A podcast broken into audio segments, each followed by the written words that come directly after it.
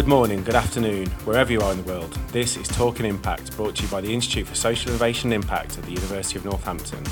My name is Richard Hazenberg, and in each podcast, I am joined by a leading person from the world of social innovation to discuss their life, work, and the current affairs issue of the day.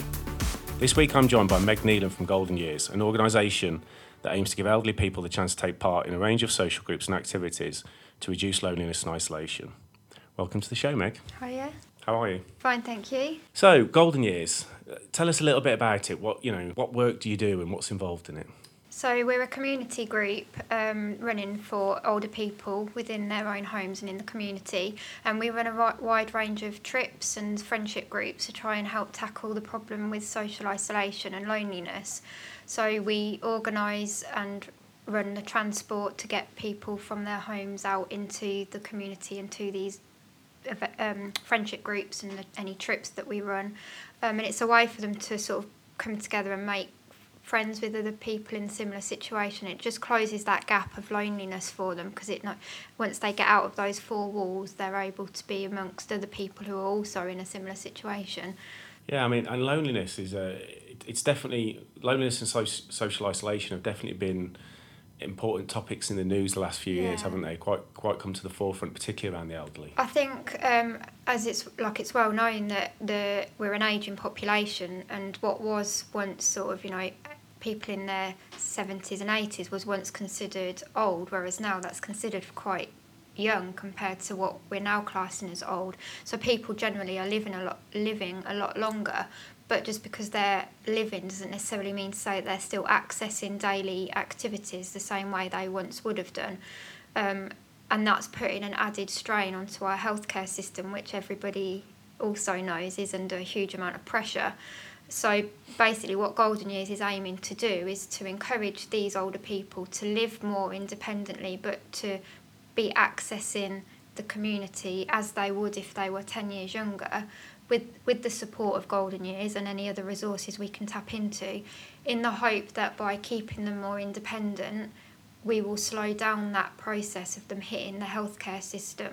So that if even if they are in their 80s early 90s say they are still getting out and about and looking after their health and they're motivated to still live independently. So that over time and if a lot of other councils can roll out similar structures to what we've done um, it will hopefully sort of have a benefit impact on the healthcare system as a whole Where did you get the the inspiration for this from? I mean, where did the idea that you suddenly wanted to help older people to connect with community groups and connect with each other and support them to get out and about? There was a few contributing factors, I guess. Um, I've always been incredibly close with my grandparents um, from a really young age. Uh, I used to go and help at senior citizens clubs that they ran um, in the school holidays. So my grandparents helped to run two senior citizens clubs on a Monday and a Thursday, um, where they'd just play bingo, have cups of tea, and just socialise. But that was a lifeline for so many of their friends, and they would get sort of anything between 20 and 70 people each week to those. So I loved doing that as a child. Um, and then I started work as an activity coordinator for a private um, retirement scheme um, when I was 21. Worked as the activity coordinator for eight years there, where I ran all the events and coordinated different things trips, holidays, day to day activities, and um, themed events, which again I loved. And I saw the importance of how keeping older people occupied and motivated in a um, activity based world helped to improve or at least stabilise their overall health. Um, I then went off to do my nursing, which I felt was the logical step for somebody like for me who loved helping people and loved working with the elderly. But quite quickly, like so, I got halfway through my nursing training and was just met time and time and time again with limited resources, um, shortages of staff. Um, most of the patients that I dealt with were of the older age bracket, most of which were either in hospital because they couldn't go home because they had no um, su- suitable care package in place to be able to return home. The ones out in the community had been sent home nine times out of ten on an unsafe discharge because they didn't have the correct um, support in place out in the community. Overall, it was just sort of uh, tragic, really, to see that some of some of the um, state the system is now in. And I'd look at a lot of the patients and I would just think there is no real reason why they should have ended up this isolated in their own home because they've got they've still got they're still on their legs they've still got means of um, getting out they just had either lost their confidence and didn't want to go out on their own or they might well have not been too clever at like walking on their feet but with a little bit of support either in a wheelchair or something they still could have accessed the community and still been able to have enjoyed a fairly decent quality of life but just needed that support in getting out. But that is what they lacked. They lacked the the support. The nursing care was there they know the district nurses or carers and that kind of thing but there was nothing in that interim stage that could help them to do day-to-day stuff other than personal care and, and you know a care package. So it was from there really that I realized there was a big chunk of support missing. Um, I also knew from years ago when we lost my granddad um, how important it is to help people at that stage when they've just lost a husband or a wife because my nan was incredibly lucky when she lost that when we lost my granddad that she had us as a family who still encouraged her to go out and to be with her friends. We'd, we'd arrange transport for her. We'd between us juggle picking her up, taking her to places, to be with her friends, and knowing that she had that secure lift sorted was the difference between her going out or not. Um, so she was really lucky, and I think we've been able to have my nan around for so much longer because she has been able to enjoy a really active life after losing my granddad. But if she hadn't have had us, she wasn't somebody who could drive.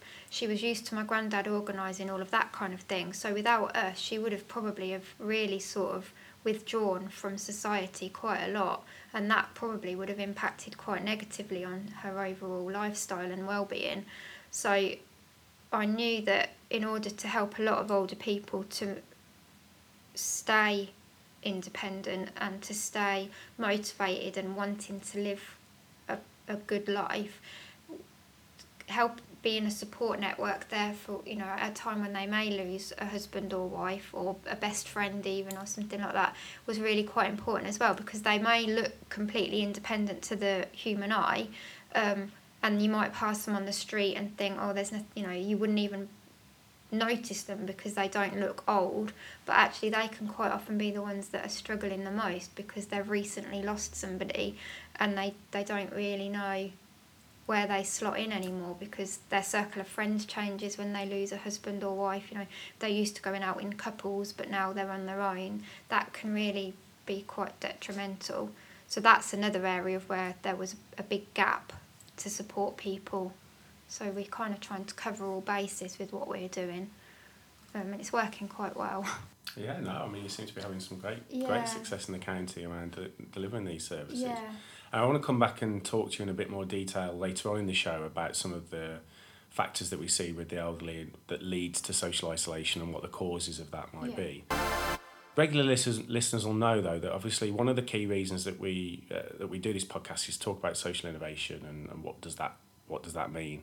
And we had a great conversation before the show started um, about do we actually know what it means? Yeah. I mean, what is social innovation? How Yeah. do you, could you possibly define that in one word? I mean, as nebulous a concept as it is, what what does it what does it mean to you? Um, yeah, that's the thing. Like, I, I really wouldn't know how to sum it up in a sentence. I, mean, I have a tendency to ramble at the best of times, but um, I, I think like as as it sounds like it's something that it can is a can socially benefit many people with some like a brand new theory or an adapted theory to you know create something slightly new and improved maybe um, but I, I don't I really don't know how to, to um I don't know yeah. All right. Well, I mean, I suppose what, what you're saying is, yeah, it's it's sort of a new development of new products or Yeah. services that delivers some kind of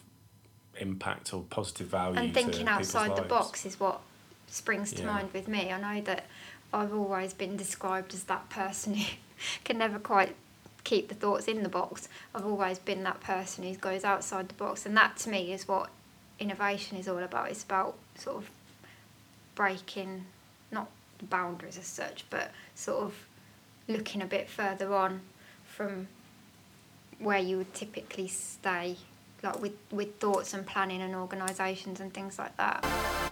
What are the barriers to you as an innovator in breaking those barriers and, and breaking those through those boundaries? Because obviously you, you, you're trying to work within systems that have very closed ways of working. Yeah. Oh my um, gosh, that has been yeah challenge from start on like daily. um, yeah, there's a lot as mo- most people know. Like with any um, anything these days, there's so much red tape um, and legislations and rules and and things like that. And especially when you're working in such a volatile and vulnerable sector, um, I've had to be incredibly careful that I have understood and research and understand um, my sector, which luckily for me, because I'd done, I'd worked in health in the healthcare system for so long, and obviously um, went through half of my nursing training. A lot of a lot of it is second nature to me. Um, you know, things like confidentiality, um, safeguarding, for no other policies and things like that. But barriers such as um, like even communication barriers and things like that, like the discrimination barrier, that that's a huge one for me to be breaking down all the time because obviously the concept of golden years is to try and encourage older people to live a lot younger. Um, so some of the activities that I'm trying to encourage them to do, a lot of people the straight away they say oh, they can't do that, they're too old, and that's a barrier straight away because as soon as somebody says that, it makes that person think, oh, I shouldn't be doing that because I'm too old. Whereas I'm trying to ro- rotate that thought process because anybody can do anything that's you know but not well you know younger people it works a bit differently the other way around because there are age limits for, for younger people but um, you know when you get to that age you why, why can't you take a few risks and why can't you as long as they're controlled risks and you know they're the benefit is going to outweigh any risk um, so yeah bar- barriers are something that with not just that, there's um, financial boundaries and barriers we've come up against. Um, what you know, fundraising, even with things like that, because of um, you know, there's all that about um, positive um, personal gain and things like that. I have to be really clear and precise to make sure that everybody realizes that I don't take any money from this. Um, I do everything I do is volun, volun, voluntary at the minute until we get to the point where I can be get receive a funded wage. Anything that Golden Years makes with regards to finances gets pumped back into the project to be able to keep it going. So that in itself is another huge um, sort of barrier to us. There's so many. I don't even know where where to properly start with that. well, I mean, there's a couple in there that I think you mentioned. Um, the fir- the first one is actually this. I you know, you talk about safeguarding and, and everything else. Actually, we talk about social innovation all the time as if it's always a good thing. But actually, you could develop a new product or service that has unintended consequences or actually mm. does does does harm. Um, I mean, how did you go about trying to mitigate that? I know you've got your experience, but did, were you were you testing projects yeah, and uh, programs? Yeah, or? I mean, if you look at my business plan that was set out when I first launched Golden Years, it's nothing remotely like what we're actually delivering because things just evolve and you and you go with the demand so to speak but with with things like safeguarding obviously I have to be really very precise and careful because I've got to look out for myself and my volunteers at the same time as obviously safeguarding the members and anybody who we come into contact with really. I've got a responsibility to everybody.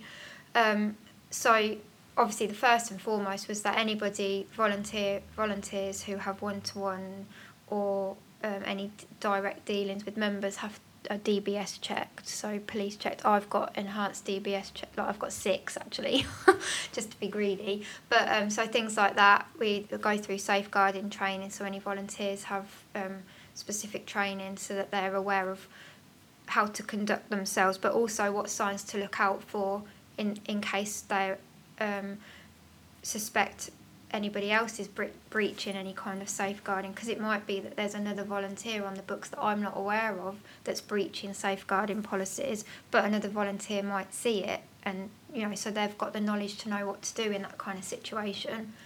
Um, but because golden years, although we're dealing with vulnerable people, they are there is a clause that everybody who's part of golden years does have to have that is independent and responsible for themselves as well. Like we don't deliver any element of care.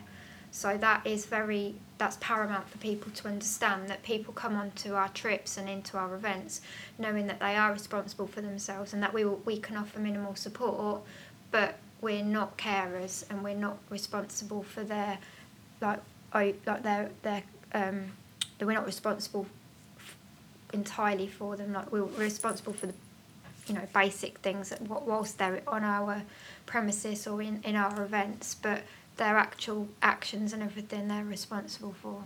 So that's something as well that we've had to make quite clear. Um, but yeah we I've got a lot of I, I sought a lot of um, advice from various people like um, Nene Valley Community Action gave me a lot of advice and, and helped with a lot of the training for some of the safeguarding. Um, so did support Northamptonshire. I went down a lot of channels to try and make sure that I was overly um, covered if we've got insurances and things like that. So um, again which taps into more of the financial side as well because obviously although all of those things come with a cost so um, it was sort of catch 22 where do you start first? But obviously you have to have those things otherwise you can't get anything off the ground. Um, so yeah we're hopefully as covered and as we've thought everything through. Risk assessments or you love to hate risk assessments yeah, we have plenty of yeah. university as well yeah. got a risk assessment for a risk assessment uh, and, and, you, and you also mentioned finance as well um, I mean in you know in the early days how are you how, how have you been financing it and what, have you been supported by grants have, you know are you contracting with the with the, the health service or yeah, the, the um, council? I think uh, so. Basically, we we've had very minimal um, support with funding. We've, we've we've been running eighteen months now. Um, for the first six months, I was I self funded it through this through um, my own savings and, and support from family. I don't take a wage from it. I never have. Um, so everything I do, I work in excess of 60 hours a week and I don't take any wage for any of that. Um, we did get a couple of grants from the Northamptonshire Foundation Trust um, for support with the transport and also support to get another friendship cafe up and running. So they that that's been a huge help to us. We also got a small grant from Greggs um, to help with the catering costs for our friendship group on a Tuesday and we've had small amounts, like a couple of hundred pound here and there from various um, different um, fundraising events. Um, but generally, we do most of our own like independent fundraising. We don't. We haven't. I think we had five hundred pound from the local council for the um, to put to put towards office equipment. But other than that, there hasn't really been anything from the council. We haven't had anything from like no government funding or anything like that. Um, so yeah, most of it is self-funded and like independently generated through our own fundraising schemes, um, which again monopolises a lot of my time because when you're having to coordinate fundraising events, um, that does take a lot. That does take up a lot of time. But we we tick by so like up until now, and then over the next sort of year to eighteen months from here, we hope to sort of turn things around even more when we get charity status, um, where we can apply for more support with funding, because we'll be able to clearly demonstrate that we are saving the community so much money with healthcare costs through um, incentives like ours. Um, if we can demonstrate more, you know, more of a quantifying way how much we're saving, it, it gives us a better ground to go in and ask for a precise amount of money maybe. So um, yeah, well, there was another bit to that question, I can't remember what it was. Any any any sort of trading relationship, like you actually got any contracts with the health service? Yeah, no, not so much the health service. Um, we're looking to um, tap into a few new projects in the new year. Um, I'm work. I'm in. I'm hoping to work a bit closer with Wellingborough Homes, um, who obviously house a lot of older people Um, so there may be some room for, for sort of trading there. Um, but no, there. I mean, eventually I, I want to try and get into social prescription as well. Um, Yeah. But again, I'll, I'll be. It's really paramount for me to make sure we've got an established and firm foundation be- before taking on too much. Um, so we're doing smaller trades with things, um, you know, like um, some of the group will be able to help um, litter pick or something like that in exchange for somebody giving us a discount in a shop or something like that. But it is something that we need to explore a little bit more. Um, there's a lot of talk of projects to come in the new year, but finding the time to actually set things in stone and putting things into practice, it, it's just a, a matter of time at the moment. But obviously, the reputation has uh, has grown quite rapidly, and you, you found yourself in November at the Social Echo Yeah. conference on the stage at the you know at the Guildhall with Lord Bird from the Big Issue. Yeah, that that actually was a really incredible experience for us because I just agreed to these things and I had no idea the enormity of what that presentation was going to do for us because I mean it was quite clear that I didn't go prepared because I didn't realise that I was I didn't fully appreciate what what was being asked of me in that presentation. So since then, we've had an awful lot of support of people coming forward saying, you know, we think we could work with you, you know, in various different projects. That's how the Wellingborough Homes um, project could has come about, and there's been a few other things. And actually, um, I think Lord Bird felt really sorry for me, um, but he also admires the work I've done because he knows I've obviously built it up from from the floor upwards. Um, so he's been really supportive as well. So he's assigned a couple of his team to support me with various things. So there's a lot of excitement there, and he's actually going to come back to Northampton and visit the group um, in a month or so's time. So yeah, I think pretty much Golden Years has been taken on as the protege project for that um, campaign.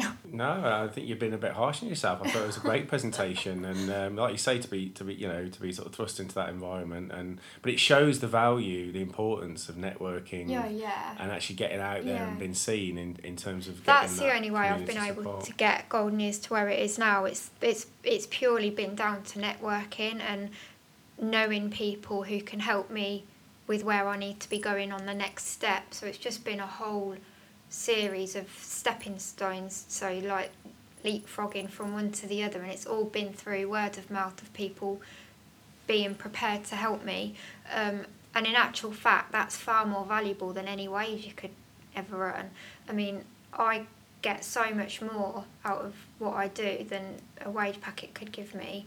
So it we wouldn't have had the same journey if somebody had handed me a load of money at the beginning. Um, if they'd understood what I was trying to do and said, yeah, we, we think this sounds like a great idea, we're going to invest however much money in it, um, we probably wouldn't, well, we, I know for a fact we wouldn't have had the same journey, but because I had nothing to fall back on, it pushed me harder each time. And because when I would go to people like the council or different services and ask for support, because this is a brand new incentive that nobody really understood what I was trying to do, um, it sounded so simple, which is why I think people couldn't get their head around it. Um, nobody really w- was willing to put their neck on the line and say, yeah, we'll support this. So it has literally been a one man band for this eight, like, well, at least for the first year. And now I can prove that it's working, and I, and I can demonstrate on paper and online, and you know whichever way you want to look at it, that how it works and demonstrate how it was set up, how what worked, what didn't. Suddenly now more people are interested, um, which is great because I've been able to demonstrate a journey, and it has literally been through trading without even realizing probably like I've probably helped somebody by baking them a cake for the mother-in-law's birthday in exchange for them you know putting me in contact with somebody who knows about business cards. Like that kind of thing because I just wasn't from that world. Like I was from a nursing background so the world of business is was a whole new ball game to me. So yeah networking is most definitely the the winning part to all of this what you were saying in there nicely segues us into the last question for this segment. You were talking about, you know, doing this voluntarily really for 18 months, not taking a wage out, the struggle and the importance of that.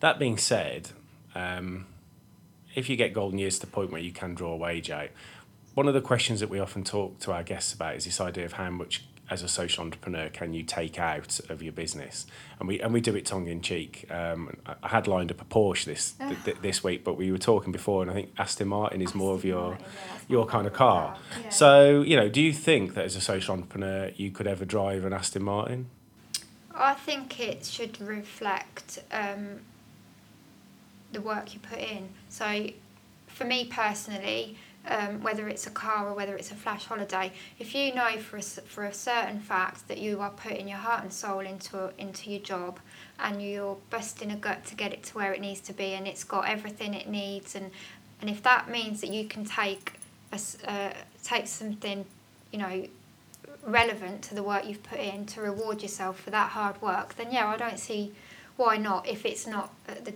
you know detriment of what the organisation or whatever that you're doing. But yeah, I think I mean I've well, over the last eighteen months I've put I dread to think how many hours I've put into golden years and like again like never taking a wage. But if one year further down the line I'm able to take a wage, then I know, like hand and heart, I've burnt that, and that with how much the community is benefiting from the work I'm putting in, if I wanted to treat myself to something and we were in a position for me to be able to do that, I think that yeah, I think you, you people if they if they if they if the person feels that they've deserve they deserve it, but then we've all got different um, ideas of what we deserve. I know for me to feel like I've deserved something, I really have to have worked really hard. But um, so yeah, in a roundabout way of answering your question, I think it comes down to the individual. But for me personally, if I had the money sitting in the bank that was spare, I would buy an Aston Martin. Well, there you go, listeners. It's about heart and soul and about how much passion um, you're prepared to put into the business as to what you can take out.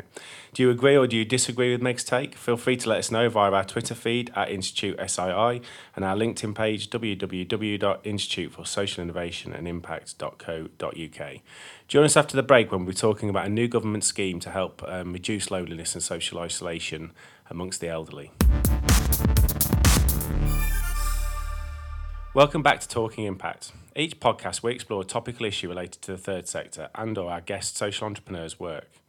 This show's theme is therefore centred on social isolation amongst the elderly, especially in the wake of the government's new £11.5 million fund announced in December to tackle loneliness.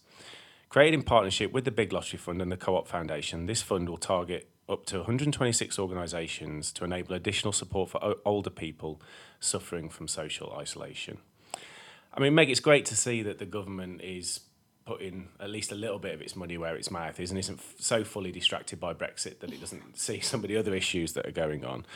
I mean, what are the daily problems that you see associated with loneliness amongst the elderly? I think, um, I mean, I don't know. Um, f- for me personally, I can relate quite heavily to how crippling um, loneliness and social isolation can be.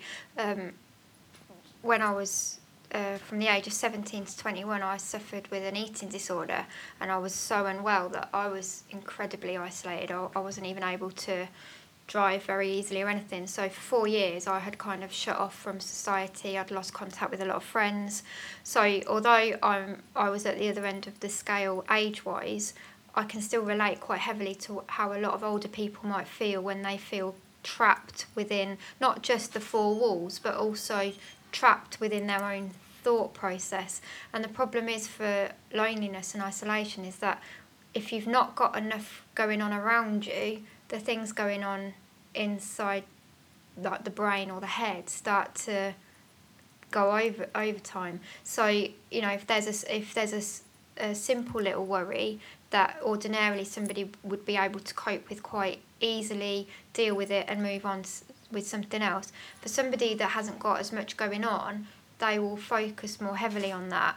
And what was a small problem would will suddenly escalate to be a, a much bigger problem, causing you know anxiety, sometimes depression, can um, you know affect eating and like the appetite. So when if somebody's not eating properly, then that's going to cause then a number of other problems.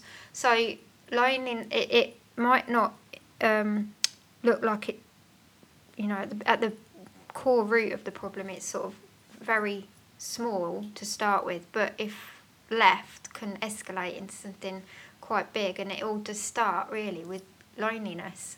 Um, so, and that's I think a running trend in the older generation that somebody will start to feel on their own. So then they start to withdraw more and more. They start to you know lose their appetite, so they don't they don't want to cook for themselves because they're they're on their own. So then they're not eating as well. They're not getting the nutrition that they need. So they become weaker, and and that can impact on health conditions.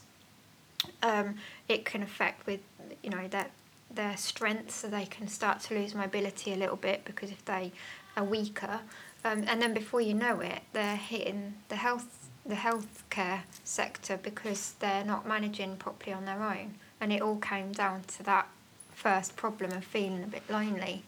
So um, for me, I definitely think, and I think a lot of people would agree that if you can treat or prevent the loneliness and the social isolation, a lot of the other things that come after that can be corrected. But if somebody feels on their own and like they've got not as much to live for, generally their health will deteriorate a lot quicker.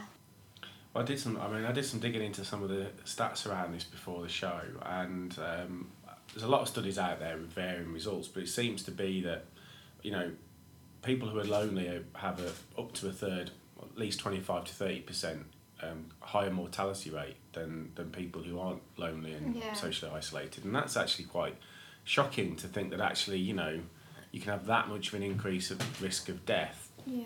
just from like not and having social contact. unfortunately, sorry to interrupt, but unfortunately, um, before it gets to the point of, of that, it would there it would be from experience. It tends to be a lot more drawn out, um, so that ill health would kick in before the before the death rates kick in, and unfortunately, that period of time of ill health is a considerably lengthier time than say for somebody who was a lot healthier and had a healthier mindset because generally healthier mind often means healthier lifestyle and body as well. So the chances are that somebody will stay healthier for longer whereas if somebody's more unhealthy um, in mindset and body then it will be a gradual deterioration. So it will it's, it's a miserable time for people like loneliness is honestly it's I've seen it so many times in, in, in different age groups. It's not just older people. I think that's what um, a lot of the studies don't always show. That um, obviously older people is, is the area that I'm tackling the most, but there it it's been brought to my attention more and more that there's a lot of younger people you know recently retired or even leading up to retirement. This is why people don't want to retire because they're already foreseeing that they're going to be lonely because if they're living on their own, unless they go to work, they're not going to be seeing anybody for however long. Um, so you know, loneliness is an absolute. It's a it's a crippler.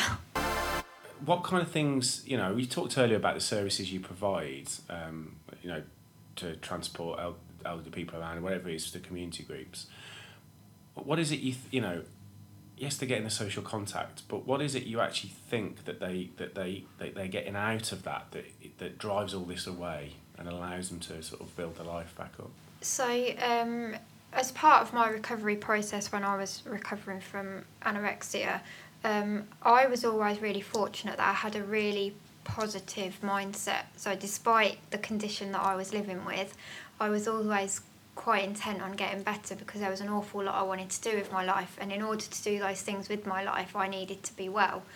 Um, I've always wanted to be an interesting person and I've always wanted to continually have new experiences. So every year I write a list of however many things I want to achieve that year and it's random things like, um, you know, I, I want to go to the indoor crazy golf place in London. I want to go to the duck and waffle restaurant in London. I want to have a barbecue on the beach. Um, I want to design my own perfume. Um, I'm trying to think of some of the ones I did last year. I want to go to the jazz a jazz bar somewhere. You know, really some things that are quite simple, some that you know are a bit more e- extravagant. But for me, it's an achievement to work through that list and to do lots of different things. And I thought to myself when I was doing my nursing, because I had to do a lot more to get myself to, because I was so miserable. um, I hope I will still have this mindset when I'm older. And that's when the penny kind of dropped that why can't people that are older still have these new experiences? And um, I remember one time it really upset upset me when I was um, doing I was in the process of fundraising for a, in, a tandem skydive, and my dad had said that he would have liked to have done that if he if he was younger, and I'd never thought of my dad as being too old to do something, and it really kind of took me aback that my dad was saying that he thought he was too old to do something, and um, that combined with a few other thought processes that I'd had, just made me think that it's so important that people live for as long as they're alive. There is no point living uh, living until you're 80 or 90 or 100 if you're going to stop living at 70 so golden years the ethos behind golden years is that we want people in the group to live like they're recycled teenagers. So to do everything a teenager would be would do but with the wisdom of knowing how to do it more like, better. So that really is is what golden years is offering that's not so it's not just the trips it's the whole mentality of we don't we don't see their age we don't we don't care if they're 60 or if they're 80 if they want to do something we'll facilitate it. We've got a very chilled out laid back friendly atmosphere um, so it's the whole package that they get from golden years and not just the trips and not just the friendship groups. It's the whole support and um, extension of their family kind of feel that, that comes with it and that permission for them to be how they want to be or to you know if they're having a bad day they can talk honestly about it. They don't have to pretend that like they might have to with their family because they don't want to worry their family.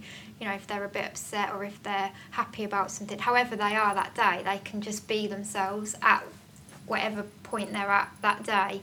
And if they want to do something we'll support them safely um, to do something, and if they don't want to do something, then that's fine as well. There's no pressure either way. And, and what, what, what are the causes of all this? I mean, um, what what tends to you, you mentioned earlier on in the podcast like things like bereavement, um, but I mean also there could be areas such as community transport or lack of poverty, um, a lack of community groups in a local area. I'm just trying to give a few examples there. But what you what are the key ones that you're seeing that are actually leading to people becoming socially isolated? Confidence in their own abilities, I think, is one of the biggest things. Um, I've definitely noticed since running the group that when they're with me, a lot of the group rely on me thinking for them, if that makes like without um, wanting to um, patronise anybody, but they like that peace of mind of knowing that I've thought everything through, everything's in hand and in order, so they can literally turn up somewhere and have everything done for them, but not in a lazy kind of way, but just in a way they don't have to sort of um, worry about anything. Whereas if they had to book their own transport, whether it be a taxi, they'd have to worry about whether it's going to be a nice taxi driver. Is he gonna? Is he or she going to turn up? Are they going to be able to is it going to be a taxi that they're going to be able to get in and, in and out of? Are they going to be able to manage to, you know, carry their bags for them? You know, things like that. Or if they're getting the bus, it's worrying about what the weather's going to be like for them to get up to the bus stop. Is the bus going to turn up? How much extra time do they have to allow in case the bus doesn't turn up? And it's all that kind of thing. It's you know, those those added little um, worries that, like I was saying earlier, if they haven't got as much other things to think about, those little worries seem so much bigger to them, and that would quite often pre- prevent them from wanting to do something because there's too much for them in one go to have to worry about or contend with. So, yeah, because they don't feel capable of doing all of that, um, or because they haven't got the confidence or even the motivation sometimes. Like sometimes if it's cold or raining outside, or they don't want to go and stand at the bus stop for 20 minutes for a bus that may or may not have a seat on it for them. Um, so that really puts them off going out, and then that can be the difference between them going out or not. So if they don't go out that day and they think, oh, I'll go out tomorrow instead, and then it's raining again tomorrow, before they know it, a whole week's gone by and they haven't been out. Um, so that's one thing in itself that Golden Years eliminates because we provide the transport door to door. They know that it's always me or one of the volunteers collecting them. They know that if we're running late, we ring them to let them know we're running late, so they don't have to fret about whether or not we're going to be turning up. They know the vehicle, so they don't have to worry about what car to be looking out for. Um, and they've just got that peace of mind and confidence. And they know as well that their family have got that peace of mind as well. So they know that families, which is actually turned out to be one of the a, a big thing as well, where it, for the families to have that peace of mind that mum or dad is being collected safely and returned safely. You know, like we wait, we see everybody indoors, whether it's dark or not. We make sure they're locked up and that they've got their curtains closed and things like that. And it's just those little things that taxi drivers and bus services and you know volunteer bureaus they don't necessarily offer that extra personal service. What more could be done though? I mean, whether it's by Golden Years, whether it's by the government, whether it's by other third sector organisations, I don't think it perhaps really matters. But what what what additional support do you think is needed in I the think, community? Um, one of the biggest things for the Golden Years group is that I put the decision making over to them with the majority of what we do. So they they tell me what they would like to do. I'll organise it. I'll put suggestions out there.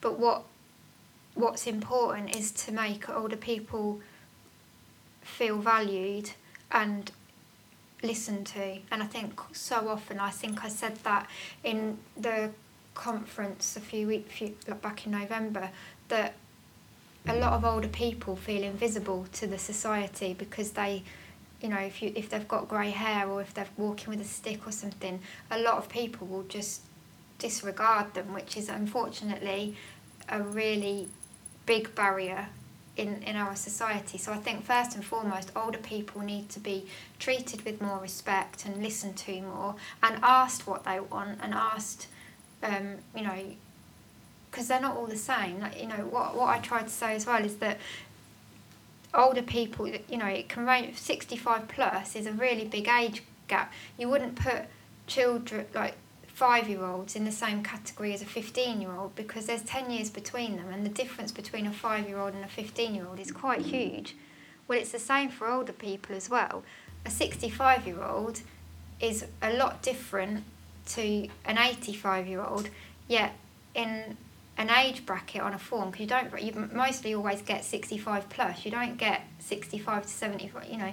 So they're, they're being categorized as a group altogether. And it's so frustrating because they're all individuals and they're all really different. And i think that's where we go really wrong as a society that they're generalized and they're put in a box and they're not listened to. So i think first and foremost if we're going to tackle anything to do with social um, values and things like that for older people it's to make sure that their sort of their opinions and their their input is listened to because they're probably the best ones at knowing what what is needed to help tackle the overall problem. Because it's only going to get worse because people are only going to get older or live longer and the strain on the healthcare services is ultimately going to get worse unless there can be that intervention something similar to what we're doing to slow that down at the at the other end yeah, it's, it's interesting you say that as well because there's um, a lot of work being done by the government at the moment around healthy age life expectancy. Um, so this idea that over the last 20 or 30 years life expectancy has just steadily increased probably into the mid 80s now, probably longer. Yeah, for, I think it's 87 for, for, for a lady people. and 84 um, for a man or something like that. Yeah, which is, uh, you know, um, probably nearly 10 years older than it was only 25 years yeah. ago. Um, but healthy age in life expectancy, that is the, the, the age you can expect to get to on average before you hit some kind of serious yeah. health problem is about 63. Yeah. And it hasn't moved too much in the last no. 30 years. And that's what I mean, like medication and everything is keeping people alive, but yeah. I know for I know me personally, I wouldn't want to be alive if I wasn't able to live a proper um, quality you know with proper quality of life and I think that is something that I really want to push forward with in trying to promote for people to live like pro- properly live and not just exist kind of thing because I don't want to be that person who's sitting in an armchair, not speaking to anyone for days on end, and only watching, you know, loose women every day. Like, that's not that's not the older age that I want to have. I want to be able to get out and do things, and hope and I hopefully I'm not the only one who feels like that. Hopefully, we all feel like if we're going to work all these hours while we're younger and then get to retirement, we want to be able to enjoy a retirement if we ever are lucky enough to get retirement. Yeah, it gets older and older. Yeah. you know, So, so yeah, so it's a, it is about reducing that, that gap between the, the healthy age and Yeah. life expectancy and the and whatever you, the, the life expectancy is, giving them a better. Yeah, and I think if you can start with healthier mindsets, I think that's the starting point. And if you can encourage people to, you know, feel happier and healthier in themselves and give them that motivation to want to get up and do different things through occupation or whatever means, that's the starting point really. Because I know I get up a lot quicker in the morning when I know I'm get going out to do something I really want to do. Whereas, you know, if you are just getting up to do basic things, then you probably will get up a bit slower. Thanks so much for your time, No. It's been thank you. wonderful to talk to you, to hear about the, the journey you've gone through golden years and to hear your thoughts around um, the, the issues around loneliness and social, is- social isolation with the elderly. Um, so there you have it, listeners. You know, tackling um, tackling loneliness is is such an important part of giving um, older people better quality of life as they as they get older, improving their health, uh, and possibly even saving saving saving lives. If you want to engage with us on any of the topics discussed today on Talking Impact, then please let us know via our Twitter feed at Talking Impact and our LinkedIn page www.instituteforsocialinnovationandimpact.co.uk. Thanks again to Meg for joining us and keep tabs on our iTunes feed for the next episode of Talking Impact. Thanks for listening to the Talking Impact podcast, brought to you by the Institute for Social Innovation and Impact. If you have any questions about the content discussed in this podcast, please email isii at northampton.ac.uk. For more information on the Institute's work, visit northampton.ac.uk forward slash research. You've been listening to a Jump Media Group production. Talk to us at wejumphigher.co.uk.